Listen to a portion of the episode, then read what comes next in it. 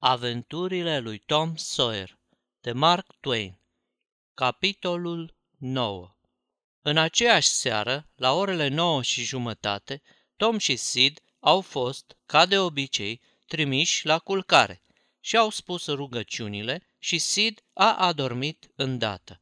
Tom sta întins în pat, treaz și aștepta, plin de nerăbdare și neastâmpăr, când, în sfârșit, crezu că se crapă de ziua, auzi ceasornicul bătând abia zece. Să înnebunească, nu altceva.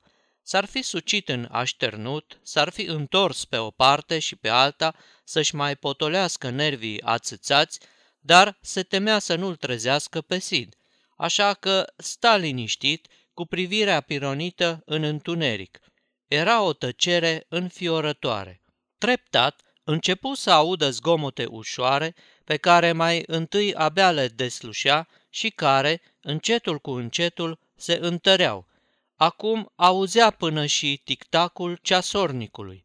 Grinzile vechi începură a scârțâi tainic. Scările trosneau încetișor. De bună seamă că pe undeva pe aproape umblau duhuri.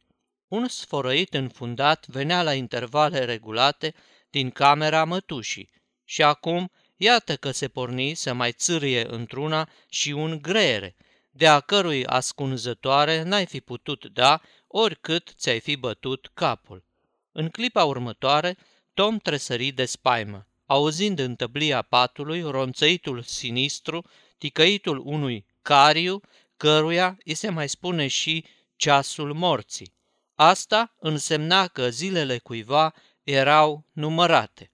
După aceea se înălțară, departe în noapte, urletele unui dulău. De la o depărtare și mai mare îi răspunseră alte urlete, mai slabe. Tom nu mai știa ce să facă de frică. În cele din urmă simți cu ușurare că vremea încetase a se mai scurge și că peste toate se înstăpânise veșnicia. Curând, curând, începu să moțe. Când ceasornicul bătu 11, Tom dormea dus. Deodată, din caierul încălcit al viselor se desprinse un mieunat jalnic de cotoi. O fereastră se deschise în vecini și mieunatul încetă brusc. Cineva strigă, Zât, cotoi a furisit! O sticlă zvârlită undeva în spatele șopronului mătușii se sparse cu zgomot. Toate astea îl deșteptară de-a binelea pe Tom – un minut mai târziu era îmbrăcat și ieșea pe fereastră.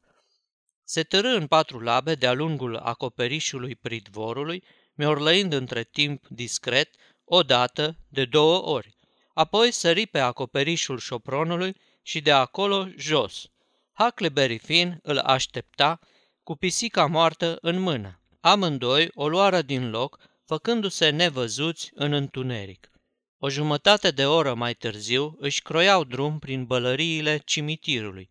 Era un cimitir după moda veche a vestului, așezat pe un deal la vreo 2 kilometri departare de Târgușor. Gardul sta aiurea, a plecat pe o rână, ba în afară, ba înăuntru. Nici o ulucă nu era dreaptă. Iarba și buruienile năpădiseră întreg cimitirul. Toate mormintele vechi erau scufundate și strâmbe, nicio lespede nu rămăsese la locul ei. Scânduri rotunjite la capăt, mâncate de cari, gata să cadă, se aplecau deasupra mormintelor, căutând zadarnic un sprijin. Odinioară fusese scris pe ele, cu vopsea, veșnică pomenirea lui, cu tare și cu tare, dar pe cele mai multe dintre ele nu se mai putea citi nimic – chiar pe lumină. Un vânticel de noapte suspina printre arbori. Lui Tom îi era frică să nu fie duhurile răposaților, jeluindu-se că li se tulbură odihna. Băieții vorbeau puțin și numai în șoaptă. Locul, ceasul tainic, solemnitatea și tăcerea adâncă ce domnea în jur le apăsau sufletele. Găsiră movila proaspătă pe care o căutau și se tupilară în dărătul unor ulmi bătrâni, crescuți câtești trei dintr-o tulpină, la câțiva pași de mormânt. Apoi așteptară în tăcere un timp care li se păru o veșnicie. Țipătul îndepărtat al unei bufnițe era singurul zgomot care tulbura liniștea aceea de mormânt. Gândurile lui Tom deveneau tot mai apăsătoare. Simțea tot mai mult nevoia să spună ceva, să audă un glas răspunzându-i. Luându-și inima în dinți, șopti. Hac, mă auzi? Ce-or fi zicând morții că umblăm așa pe aci? Huckleberry răspunse tot în șoaptă. La asta mă gândesc și eu. Simt așa că mi se face părul măciucă. Și mie. Iar tăcere îndelungată, apăsătoare. Apoi iar șoapta lui Tom. Auzi, Huck, ce zici? Hos Williams ne-o fi auzind cum vorbim? Ba bine că nu, Duhul lui ne aude la sigur. După o nouă tăcere, iar Tom. Îmi pare rău că n-am zis domnul Williams, dar n-am vrut să-l supăr. Toată lumea îi zice Hos. Trebuie să fii cu luarea minte când vorbești de morți, Tom. După această încercare neizbutită, lui Tom îi pieri iar curajul și iar amuțiră amândoi. Deodată, Tom își făcă brațul tovarășului său. St! Ce, Tom? Se agățară unul de altul cu inimile cât un purce. St! Auzi, iar, n-ai auzit? Ce? Ia auzi, acu cred că auzi. Doamne Dumnezeule, Tom, să știi că vin, vin la sigur. Ce ne facem? Nu știu, crezi că or să ne vadă? Aoleu, Tom, dracii văd pe întuneric, ca pisicile. Mai bine nu mai veneam. Hai și nu te mai speria așa, eu nu cred că o să se lege de noi, doar nu facem niciun rău. Dacă nu mișcăm, poate nu ne dibuie. Să stăm așa, nemișcați, Tom. Aoleu, mi s-au muiat picioarele. Ascultă! Băieții ciuliră urechea cu capetele apropiate, ținându-și răsuflarea. Un zgomot înăbușit de glasuri venea, adus de vânt, tocmai din partea cealaltă a cimitirului. E colo, șopti Tom. Ce să fie? E focul iadului. Aoleu, Tom, mor de frică. Niște siluete se apropiau prin întuneric, bălăbănind un felinar vechi de tinichea, care împestrița pământul în jurul cu o puzderie de fluturi de lumină. Curând, Huckleberry șopti cu tremurându-se. Dracii sunt, ce mai vorbă? Și încă trei, Doamne sfinte, ne-am dus pe cop, Tom. Tu știi să te rogi? Să încerc, dar nu te mai speria așa că nu o să ne facă nimic. St! Ce e, Huck? Sunt oameni, mă. Unul din ei e la sigur om. E glasul lui Moș Maf Pater. Nu zău. Pun rămășag. Ce, nu-l știu eu? Stai așa, nu te mișca. Da, lasă, că nu el chiar atât de treaz ca să ne simtă. Mai simt că sigur că-i pilit, păcătosul, ca de obicei. Bine, n-ai grijă că nu mișc. Iete că s-a oprit. Nu știu încotro să o ia. Acu, uite, tii, o ia de-a dreptul încoace. Eu parcă aș mai cunoaște un glas. Ei, să știi că ăsta e Joe Indianu. Așa e, e banditul ăla, ticălosul. Mai bine erau dracii. Ce-or fi vrând? Ce blestemății or fi punând la cale? Șoaptele se stinseră cu totul, cei trei bărbați ajunseseră lângă mormânt și erau acum la câțiva pași de ascunzătoarea băieților. Aici e, glăsui cel de-al treilea. Felinarul se înălță și lumină fața tânărului doctor Robinson. Potter și Joe indianul duceau o targă pe care se aflau o frânghie și două lopeți. Așezară targa jos și se apucară să deschidă mormântul. Doctorul puse felinarul la un capăt al gropii și șezu și el jos, cu spatele rezemat de unul dintre ulmi. Era atât de aproape încât băieții ar fi putut să-l atingă. Dați zor, spuse el cu glas scăzut. Luna poate să iasă dintr-o clipă într-alta. Ceilalți doi bombăniră un răspuns, săpând mai departe. Câteva vreme nu se mai auzi decât hârșiitul lopeților care își descărcau povara de pământ și pietriș. Părea că n-are să se mai termine. În cele din urmă s-a auzit un sunet înnăbușit de lemn lovit. O lopată izbise coșciugul. Cei doi bărbați ridicară sicriul și îl așezară la marginea gropii. Forțară cu lopețile capacul, scoaseră trupul mortului și îl trântiră jos. Luna ieși de după nori și dezvălui fața galbenă ca ceara.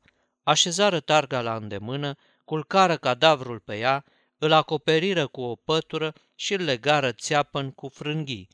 Potter scoase un cuțit mare și, pe când tăia capătul de prisos al frânghiei, spuse Acum suntem gata cu treaba asta parșivă, felcere, și ta fă bine și mai scoate pe loc cinci biștari, că de nu ți-l lăsăm aici, plocon.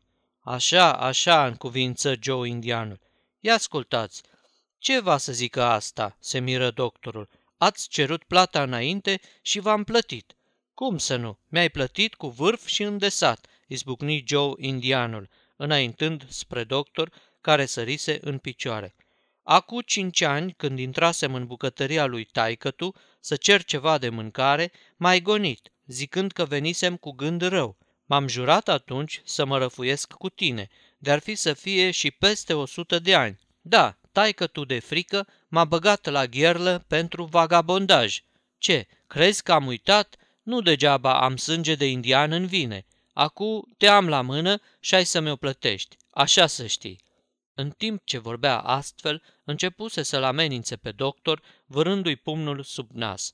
Deodată, doctorul îi dete el un pumn și îl trânti pe ticălos la pământ. Potter scăpă cuțitul, strigând, Ia ascultă, să nu dai în pretenul meu!" Iar în clipa următoare se încăieră cu doctorul. Se luptau amândoi cu sete, răscolind pământul cu tălpile. Joe, indianul, țâșni în picioare, cu ochii scânteind de patimă, puse mâna pe cuțitul lui Potter și începu să le dea târcoale, târându-se cu capul aplecat înainte, ca o pisică. Aștepta momentul potrivit. Deodată, doctorul se smuci și, scăpând din strânsoare, apucă tăblia grea de pe capul gropii lui Williams și îl pocni pe Potter, doborându-l la pământ. Pe loc, indianul profită de prilej și înfipse cuțitul până în prăsele în pieptul tânărului, care se împletici căzând peste Potter și împroșcându-l cu sânge. În aceeași clipă, norii înfășurară în negură îngrozitoarea priveliște, iar cei doi băieți, înfricoșați, o luară la goană prin întuneric. În curând, luna s-a ivit iar dintre nori. Joe, indianul, a plecat peste cele două trupuri, le privea îndelung. Doctorul a mai murmurat ceva nedeslușit, a scos un suspin lung și încă unul, apoi s-a liniștit. Ticălosul bombăni. Cu blestematul ăsta încheiai socotelile. Aceasta este o înregistrare Cărțiaudio.eu. Toate înregistrările Cărțiaudio.eu sunt din domeniul public. Pentru mai multe informații sau dacă dorești să te oferi voluntar, vizitează www.cărțiaudio.eu. După aceea, scotoci cadavrul și îl jefui, apoi puse cuțitul ucigător în dreapta desfăcută a lui Potter și se așeză pe sicriul deschis. Trecură astfel 3, 4, 5 minute. Deodată, Potter începu să se frământe și să geamă. Mâna îi se încleștă și cuprinse cuțitul. Îl ridică, îl privi o clipă, îl lăsă din mână cu tremurându-se. Se ridică în capul oaselor, împinse de o parte cadavrul, îl cercetă cu ochi tulburi, apoi aceeași privire rătăcită o roti împrejur până întâlni privirea lui Joe. Doamne, cum s-a întâmplat, Joe?" În mare încurcătură te băgași, vere," spuse Joe, fără să clintească. Ce-ți veni? De ce ai sărit la el cu cuțitul?" Eu? Ferească sfântul! N-am făcut eu una ca asta. Ia ascultă, crezi că o să scapi dacă îndrugi de de astea? Fii serios!" Potter se cutremură și se îngălbeni la față. Credeam că mi-am venit în fire. Cine mă puse să beau în seara asta? Văd că mi s-a urcat la cap, mai rău decât ne apucarăm de treaba asta blestemată. M-am făstăcit de tot. Nu mai țiu minte nimic. Spune, Joe, te rog, din suflet. Băiatule, e adevărat că făcui una ca asta? Joe, n-am vrut. Să mor dacă am vrut. A furisit să fiu. Pe cinstea mea că nici prin gând nu mi-a trecut. Spune tu, cum a fost, Joe? Ce grozăvie! Om tânăr în pragul vieții. Cum a fost? V-ați luat la harță, v-ați ghiontit ce v-ați ghiontit și apoi dânsul te-a pocnit odată cu scândura de colo, de ai rămas lat jos. După aia te-ai ridicat împleticindu-te, ai înșfăcat cuțitul și l-ai băgat în el tocmai când te izbea zdravăn a doua oară. De atunci și până acum ai zăcut acolo, țeapăn ca o buturugă. Of, of, of, vai și amar de mine, n-am știut ce fac, să mă trăsnească Dumnezeu dacă am știut. Eu zic că numai rachiul e de vină și treaba asta blestemată care m-a făcut să-mi ies din fire. De când sunt n-am pus mâna pe cuțit ori pe armă, Joe. M-am bătut și eu, dar niciodată cu arme. Poate să spuie oricine mă cunoaște.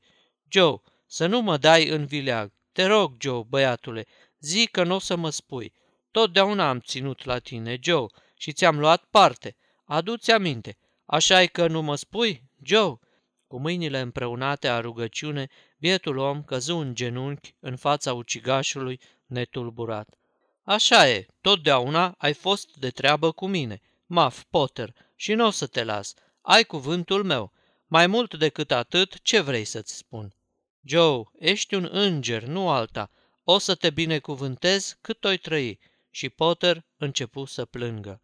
Haide, potolește-te! Ce, acum ai vreme de bocit? Fă bine și iau pe drumul ăla și eu o iau pe ăstalalt.